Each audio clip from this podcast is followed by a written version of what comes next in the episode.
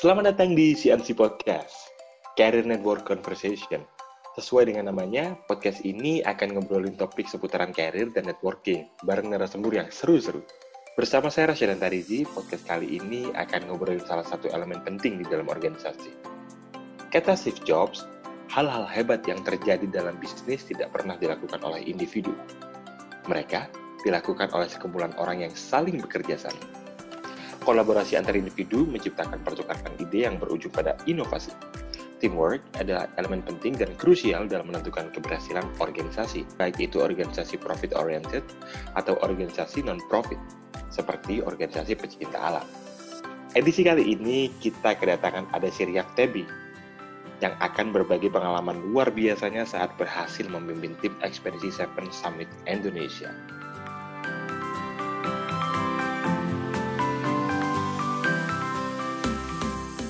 Halo. Apa kabar nih Kang? Pertama Kang. Alhamdulillah sehat lah. Musim-musim kayak gini nih Kang, karena pandemi nih, kesibukannya apa Kang akhir-akhir ini? Kan gunung banyak yang pada ditutup tuh Kang. Betul. Jadi sibuknya sibuk apa ini? Sibuk olahraga. Terus kemarin juga sempat ada kerjaan di lapangan, tapi ya bukan tamu-tamuan gitu. Pokoknya untuk wisata pendakian gitu-gitu ya belum bisa lah. Tamu-tamuan itu biasanya yang ke Kartens itu ya, Kang? Betul. Saya kan tamunya pasarnya asing ya. Jadi asing Indonesia juga masih belum buka. Jadi ya belum bisa lah. Kartens ditutup dari kapan, Kang? Kalau Kartens itu ini sekarang tutupnya karena corona. Tapi sebelum ya. ditutup karena corona itu juga ditutup karena keamanan, karena alasan keamanan. Jadi udah panjang Kartens itu dari bulan Oktober tahun yang lalu uh, dari Agustus tahun yang lalu gara-gara apa yang ribut Wamena Wamena itu. Nah, itu udah udah tutup Efeknya sampai ke pariwisata gitu ya, Kang ya?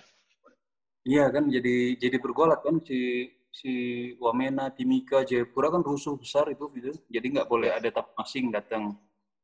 Nah, itu belum pulih, belum sempat uh, running lagi, tambah lagi corona. Udah. Ya, semakin lama ditutupnya. Mudah-mudahan corona ya, kan? ini memulihkan yang lain sebenarnya, mudah-mudahan ya. Iya, mudah-mudahan sih ada hikmahnya ya Kang. Ya. Kang, ini kita kan ngobrolnya hari ini titik beratnya itu ke teamwork ya Kang ya? Siap. Lah kenapa kenapa kita pilih Kang Desir nih karena kita pengen lebih mengulik teamwork di waktu Akang mimpin tim Seven Summiters Indonesia itu, Kang. Oke. Itu dimulainya kapan sih, Kang? Dimulainya itu dari mulai ide awal tuh akhir 2019. Eh, 2009. 2009. Akhir 2009, terus sudah dari mulai awal uh, bergulir itu udah langsung mulai ada latihan-latihan. Di akhir 2009 itu udah mulai latihan tapi mulai intens itu mulai betul-betul kelihatan akan uh, progresif gitu ya akan akan mendaki kita nih ke Kartens. Itu yeah. 2010 awal. Butuh waktu setahun ya Kang ya? Nah, berapa bulan lah saya kan dari 2009 tuh November tuh uh, pertama ngegagas terus gunung pertamanya kita tuh April 2010 jadi cuman cuman berapa bulan nih? Satu semester lah Kang ya? Enam bulan ya betul. Iya Kang, untuk tim ekspedisinya nih Kang, itu hmm. prosedur sama sistem perekrutan anggotanya itu gimana ya Kang? Oke, kalau untuk perekrutan itu jadi gini nih, si si uh, cerita awalnya itu kan kita kalau di Wanadri itu uh, biasanya yang melakukan ekspedisi di gunung-gunung es itu biasanya tim tim panjat tebing. Ya. Jadi divisi tebingnya Wanadri yang biasa melakukan ekspedisi gunung es. Sedangkan saya ini uh, divisi gunung hutan. Hmm. Jadi bukan bukan divisi saya harusnya itu. Nah, tapi di di akhir 2009 itu sebelum kita menggagas ekspedisi ini itu ada ada keprihatinan saya lah. Jadi waktu itu ada anak-anak uh, junior saya di Wanadri, mereka bersih-bersih krampon. Saya juga nggak tahu waktu itu krampon itu apa gitu mereka bersihin krampon saya tanya itu apa lagi bersihin apa lagi bersihin krampon kang apa itu krampon buat uh, jalan di es katanya gitu. Oh, emang mau ke mana sih bilang? Mau disewain kan? Sewain ke mana? Ada organisasi pecinta alam lain. Kenapa nyawanya ke Wanadri? Cuman Wanadri yang punya. Kok Wanadri yang punya yang pakai orang lain, bukan Wanadri yang pakai gitu. Nah, terus ada senior saya yang kebetulan ada di ruangan itu, gimana nih saya bilang, tim tim tebingnya Wanadi kok nggak ada ekspedisi es lagi saya bilang. Itu alat 2009 itu terakhir ekspedisi esnya kita itu 86. Hmm, hmm. Juga lama banget. Sekali itu udah. Mana dong ini tim tebingnya Wanadi saya bilang nggak ada ekspedisi es lagi. Nah, kata senior itu dia juga anak tebing dulunya. Dia bilang ya. harus sama lu sih katanya. Nah, seminggu setelah itu tuh ada ada tawaran ekspedisi buat saya dari ketua Wanadri. Saya nggak tahu pertimbangan dasar pertimbangannya apa kenapa minta saya jadi ketua ekspedisi untuk uh, pokoknya mimpin ekspedisinya untuk junior junior saya gitu. Nah, kisah satu minggu sebelumnya itu tuh masih terekam di, di saya. Jadi waktu saya ditawari mimpin ekspedisi, saya bilang saya pikir dulu, berapa hari kemudian saya datang lagi, oke okay, kalau mau saya pimpin ekspedisi boleh, tapi saya maunya gunung es, saya bilang gitu. Saya pengen hmm. alat-alat nanti itu, alat-alat nanti itu dipakai lagi. Itu, nah dari situ baru bergulir tuh. Nah kalau ditanya dasar perekrutan, yang pertama kita eh, dasar pertimbangannya yang pertama itu adalah regenerasi ya. ya. Itu dalam artian saya yang mimpin, maka uh, tim saya itu harus yang di bawah saya karena pengennya itu uh, junior-junior kita ini nanti punya punya kompetensi lebih lah, punya pengalaman di gunung es. Jadi yang pertama itu harus lebih muda dari saya. Itu uh, kriteria yang pertama. Terus yang kedua, mereka itu yang memang aktif di organisasi. Jadi uh, organisasi itu menyekolahkan dalam arti menyekolahkan itu, tapi orang-orang yang disekolahkan itu memang orang-orang yang punya peran aktif dan dianggap akan uh, aktif terus nanti ke depannya setelah ekspedisi selesai. Nah, itu uh, kriteria yang kedua. Nah, kriteria yang ketiga kebetulan uh, dasar pertimbangan itu fisik. Nah, kebetulan kebetulan anak-anak yang aktif itu dan yang muda-muda itu fisik-fisiknya juga mereka memang bagus-bagus. Hmm. Kalau menurut saya, kalau menurut saya yang namanya yang namanya tim membentuk tim ekspedisi itu yang paling penting itu pertama will-nya mereka. Nah, will-nya mereka itu kita ukur dari keaktifan mereka di organisasi. Karena kalau misalnya fisik kan hampir semua anggota Wanadi itu dasar masuknya itu sama ya. ya. Jadi mereka punya punya punya kriteria fisik yang sama. Terus kalau masalah uh, kondisi terkininya mereka, orang-orang yang aktif itu terpantau. Jadi kita tahu yang mana yang bagus fisiknya. Gitu. Mm -hmm. Nah, yang penting itu mereka mau ngejalanin latihannya. Itu aja sih yang penting. Jadi kalau misalnya uh, kriteria fisik dan lain-lain itu kan sebenarnya cuma pintu awal aja. Ada orang yang masuknya levelnya 5, ada yang levelnya 6. Nah, tapi mereka mau nggak ikutin program latihan sehingga mereka bisa mencapai level 10 misalnya gitu. Itu yang penting sih. Berarti semuanya dari Wanadri. Regenerasi ya Kang ya tadi Kang ya? Betul, awalnya itu dari Wanadri. Jadi kita memang bergeraknya itu kan dalam koridor yang kecil ya tadinya ya. Ya, tapi kemudian waktu bulan Maret 2010 sebelum kita mendaki ke gunung pertama, itu kita sempat bikin pertemuan dengan uh, berbagai organisasi di Indonesia di, di gunung di Gunung Gede ya, di kaki Gunung Gede di Cibodas.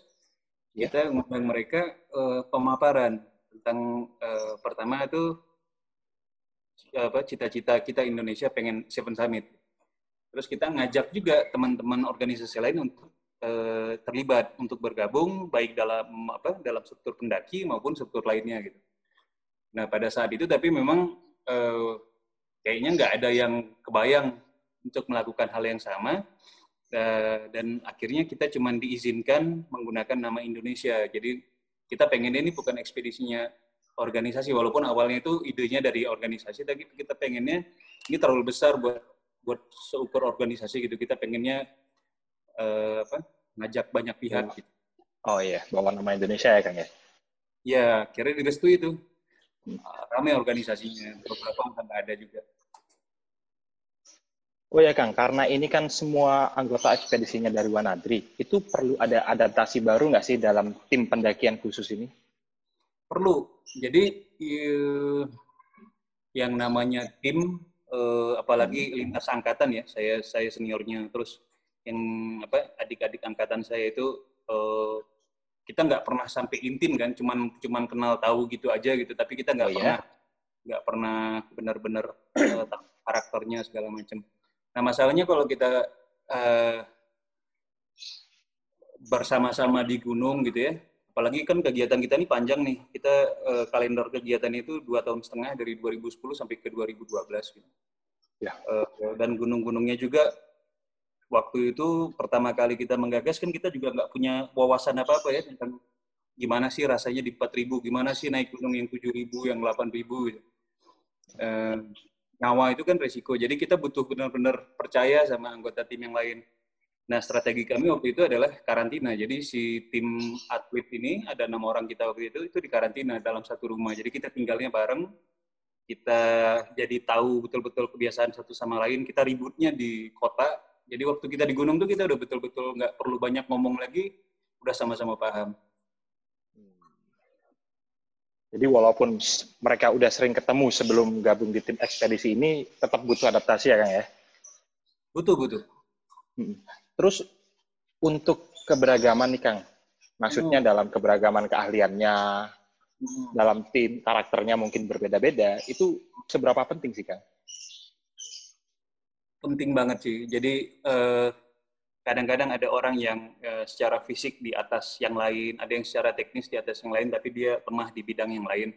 Nah, teamwork yang bagus itu adalah yang bisa saling mengisi kalau menurut saya. Jadi dengan kita di karantina itu kita bukan mencari-cari kekurangan orang lain, tapi kita justru mencari cara biar dia lebihnya apa, saya lebihnya apa, yang ini lebihnya apa, yang kekurangan itu mah udah nggak usah terlalu dipusingin lagi itu anggota ekspedisinya untuk Seven Summit itu berapa orang kan total? Enam. Enam orang. Enam, orang itu kira-kira perannya apa aja kan? Nah di kita itu ada uh, saya sebagai ketua tim pendaki, terus ada ya. operasi, yeah. jadi dia yang membedah uh, rencana operasional pendakian, terus ada bidang logistik peralatan, ada bidang logistik perbekalan, terus ada dokumentasi, ada diklat. Terus untuk itunya Kang, selama dua setengah tahun melakukan ekspedisi bersama tuh Kang. Nggak mungkin, kayaknya kerasa nggak mungkin aja kalau nggak ada perselisihan atau berbeda pendapat. Untuk mm. menjaga hubungan kerjasama yang kondusif dalam tim selama dua setengah tahun itu apa ya Kang?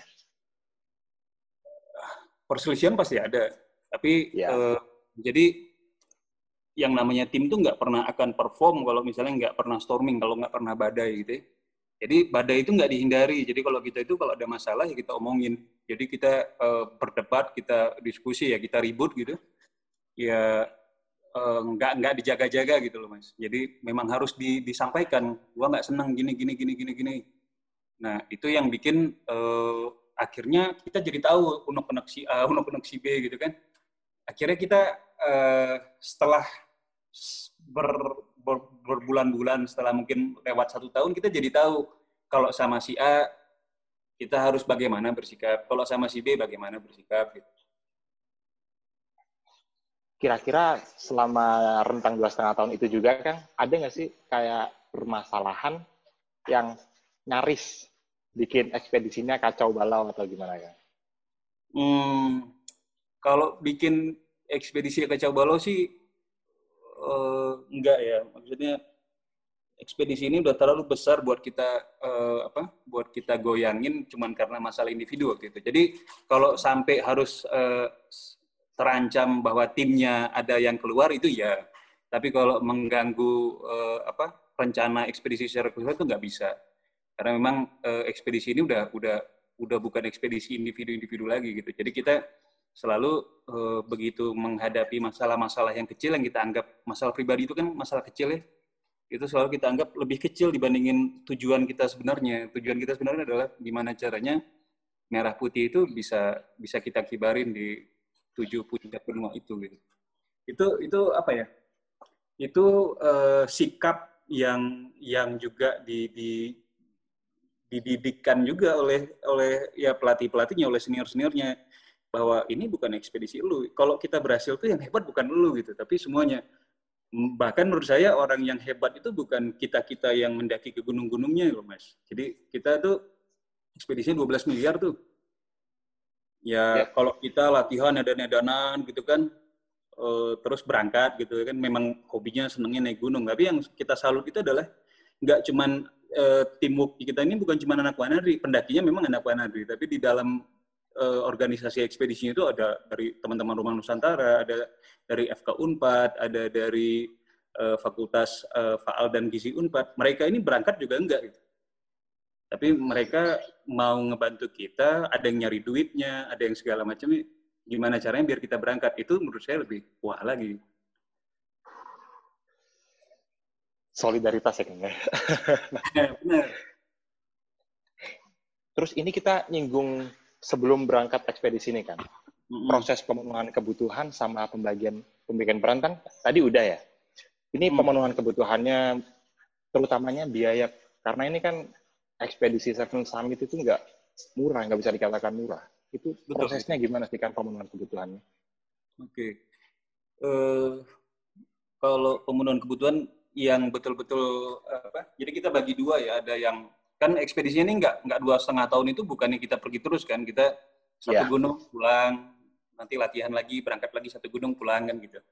Nah jadi kita ada pra ekspedisi yang kita bilang pra pendakian gunung-gunung itu dan di situ pada saat latihan ke gunung-gunung atau ke lokasi-lokasi tertentu itu di Indonesia uh, itu uh, apa tim kita itu harus mampu melakukan uh, pemenuhan uh, pendukungan operasi baik itu peralatan, perbekalan, komunikasi, dokumentasi, medis dan lain-lain ya. Nah, tapi pada saat kita pendakian melakukan pendakian kecuali Gunung Kartens sebagai gunung pertama kita, enam gunung itu kita pakai operator. Jadi sebenarnya hampir seluruh kebutuhan kita itu sudah tertangani oleh operator-operator itu. Yang kita perlu lakukan adalah komunikasi kalau memang kita punya tuntutan-tuntutan khusus gitu. Nah, jadi pemenuhan yang paling penting sebenarnya adalah pemenuhan pemenuhan biaya pencarian sponsorship. Nah, di situ kalau saya bilang yang mana itu nggak bisa berdiri sendiri untuk melakukan ekspedisi yang sebesar ini.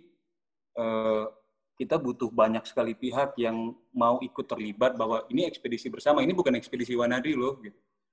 Bahkan kita sempat ngebuka forum, ayo dong siapa yang mau ngirim pendakinya juga nggak apa-apa, yuk, yuk kita cari bareng-bareng, kita jalanin bareng-bareng.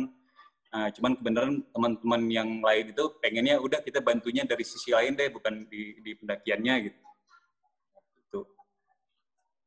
Jadi untuk pemenuhan kebutuhan di dalam hal dana nih Kang, hmm. itu nggak cuma enam orang ataupun Wanadri doang ya kan ya yang nggak nggak bersusah payah gitu nggak nggak kita itu totalnya itu sampai dengan selesai kalau saya nggak salah ingat ada 23 perusahaan sponsor nah dari 23 perusahaan sponsor itu ada enam sponsor utama yang masing-masingnya itu uh, ngasihnya itu di di atas 500 juta gitu ya.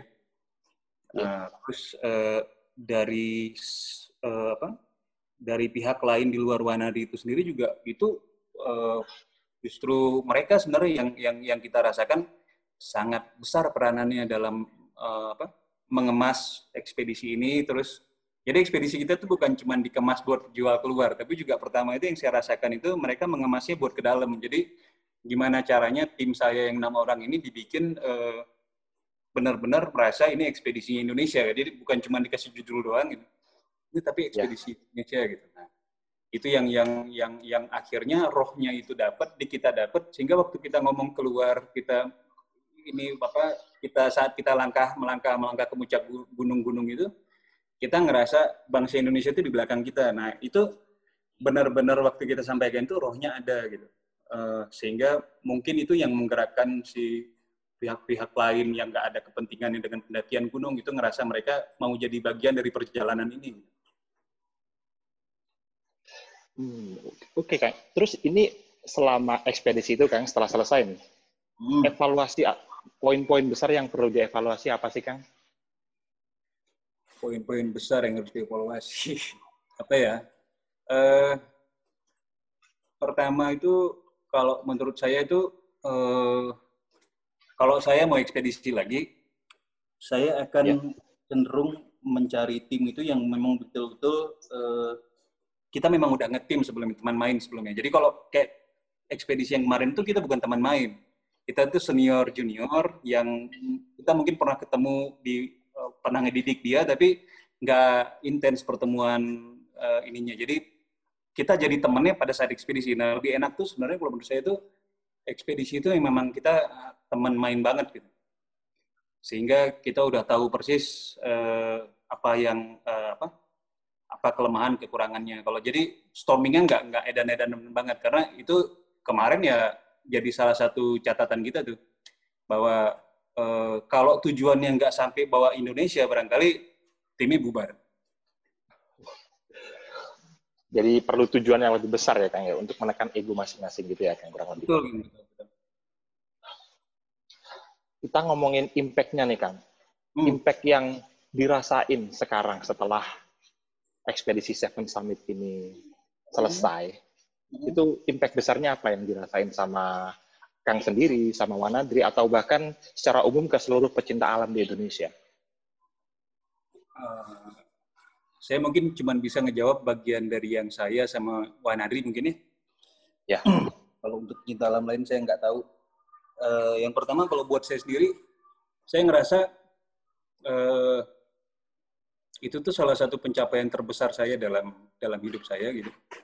Dan itu jadi modal yang sangat besar sebenarnya untuk saya menghadapi berbagai kesulitan uh, dari mulai ekspedisi itu saya sampai sekarang. Gitu. Dan saya rasa sampai ke depan juga itu perannya besar banget. Jadi bagaimana kita bisa hmm, apa, mempelajari masalah, terus menghadapi, mengatasi masalah gitu ya, menghadapi masalah gitu. E, karena ternyata masalah terbesar kalau menurut saya dalam semua kegiatan saya sekarang kan di perusahaan juga gitu. Ya. Masalah terbesarnya adalah komunikasi. Jadi begitu kita eh, berani untuk mengkomunikasikan sesuatu dengan orang lain, terus berani melakukan hal-hal yang besar itu kayaknya nggak ada yang sulit sebenarnya. Jadi sering kali orang, wah nanti kalau gue gini mah nggak akan dibantuin. Sebenarnya itu belum tersampaikan, baru di dalam hati aja. Sehingga orang lain juga gimana mau, mau ngebantu gitu. Tahu juga enggak. Jadi aku ngerasa itu yang pertama buat aku. Jadi aku ngerasa itu salah satu pencapaian terbesar dan aku jadi berani ngelakuin hal-hal yang juga uh, apa nggak nggak nggak nggak takut bermimpi lah gitu. Nah terus buat Wanadri kalau menurut aku pertama tentu ada kebanggaan ya si organisasi bisa main di kancah internasional gitu. Dia ya. bisa uh, apa mengirimkan mungkin anggota-anggota terbaiknya buat mewakili nama Indonesia gitu. Yang saya sangat rasakan pada saat ekspedisi berlangsung dua tahun setengah itu bahkan setelahnya gitu beberapa tahun setelahnya itu uh, apa ada semangat yang berbeda di organisasi. Bagaimana semua orang walaupun mereka nggak terlibat di dalam tim bahkan nggak terlibat dalam ya, organisasi ekspedisi sendiri mereka sangat bangga gitu. Mereka uh, bercerita kepada sanak keluarganya bercerita pada teman-temannya bahwa itu tuh adik-adikku tuh. Nah, jadi uh, itu juga menurut saya uh, bagus ya itu untuk seniornya.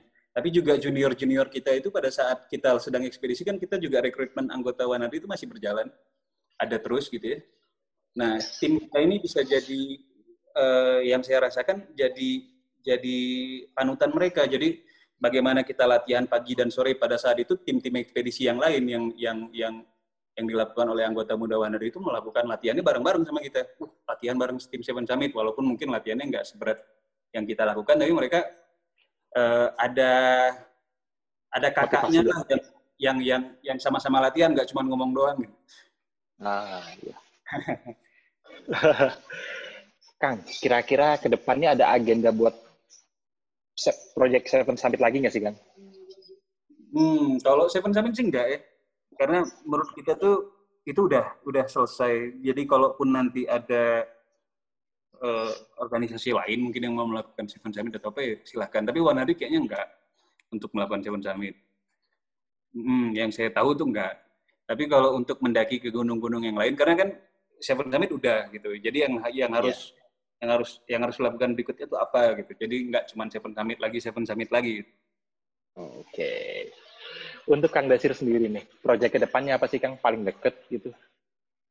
Saya, kalau saya mah sekarang udah nggak terlalu aktif ya di Wanadri. Paling saya yeah. sesekali ya diminta tolong untuk jadi tenaga ahli kalau memang ada ekspedisi adik-adik saya yang berangkat ke mana berangkat ke mana saya diminta jadi komisi pemantau ekspedisinya gitu-gitu ya. Tapi kalau untuk di secara pribadi ya saya uh, kebetulan bidang usaha saya juga masih sama gitu kan. Masih di dunia alam ya Kang ya? Masih, masih, masih. Tapi teman-teman saya satu tim juga ada kan yang uh, dua kan kita berenam ya. Ada dua orang dari kita yang yang kalau jadi nih uh, ekspedisinya kemarin harusnya tahun ini bulan Agustus tapi gara-gara corona nggak jadi. Mereka mau jadi tim Indonesia juga tuh mau mendaki ke uh, salah satu puncak tersulit di Himalaya namanya Hakakaborasi. Itu ekspedisi. Kang Desir nggak ikut tuh Kang? Enggak, karena uh, itu timnya uh, memang cuma sedikit dan uh, apa tim saya di kantor juga cuma sedikit. Jadi kalau satu udah ketarik, yang satu lagi jangan lagi. Oh iya. Nanti kantornya baru. iya iya.